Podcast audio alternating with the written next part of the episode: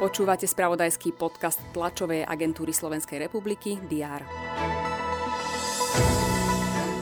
Od začiatku ruskej invázie ušlo z Ukrajiny pred vojnou už milión ľudí.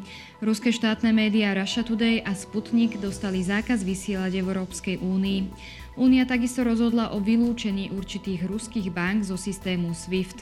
Slovensko pozastavilo bezvízový styk pre držiteľov diplomatických pasov Ruskej federácie. Slovensko sa tiež s ďalšími štátmi obrátilo pre situáciu na Ukrajine na Medzinárodný trestný súd v Hágu. Ten už otvoril vyšetrovanie možných vojnových zločinov. Vakcíny od spoločnosti Novavax v stredu dorazili na Slovensko. Očkovanie novou vakcínou by sa malo spustiť do dvoch dní. To sú udalosti, ktoré redakcie TSR priniesli vo včerajšom spravodajstve i dnes ráno. V pokrývaní konfliktu na Ukrajine a ďalších aktualít budeme pokračovať aj vo štvrtok 3. marca. Vitajte pri prehľade očakávaných udalostí. Premiér Eduard Heger sa v Bratislave stretne s predsedníčkou Európskej komisie Uršulou von der Leyenovou. Hovoriť majú najmä o situácii na Ukrajine. Šéfku Eurokomisie príjme aj prezidentka Zuzana Čaputová. V Rožňave sa bude konať medzinárodná konferencia o hrade Krásna hôrka. Organizuje ju Slovenské národné múzeum pri príležitosti 10. výročia vyhorenia hradu a 10 rokov jeho obnovy. Slovenskí umelci, dizajnéri a módni návrhári sa rozhodli prispieť svojou tvorbou do online aukcie, z ktorej poputuje celá suma do neziskovej organizácie Človek v ohrození. Viac priblížia na briefingu iniciatívy s názvom Umením za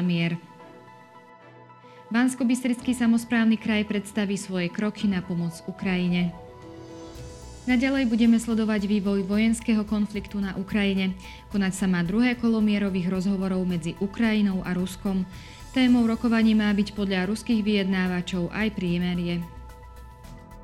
Rada guvernérov Medzinárodnej agentúry pre atómovú energiu by mala na mimoriadnom zasadnutí vo Viedni hlasovať o rezolúcii o nukleárnej bezpečnosti na Ukrajine. O situácii detí na Ukrajine bude hovoriť UNICEF. O Ukrajine bude v Ženeve mimoriadne rokovať aj Rada OSN pre ľudské práva.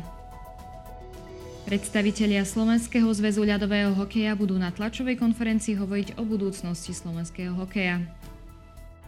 V Národnom tenisovom centre sa uskutoční žreb kvalifikačného duelu Slovensko-Taliansko o postup na finálový turnaj tenisovho Davisovho pohára.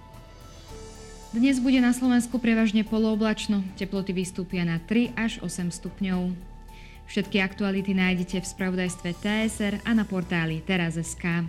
Prajem vám pekný deň.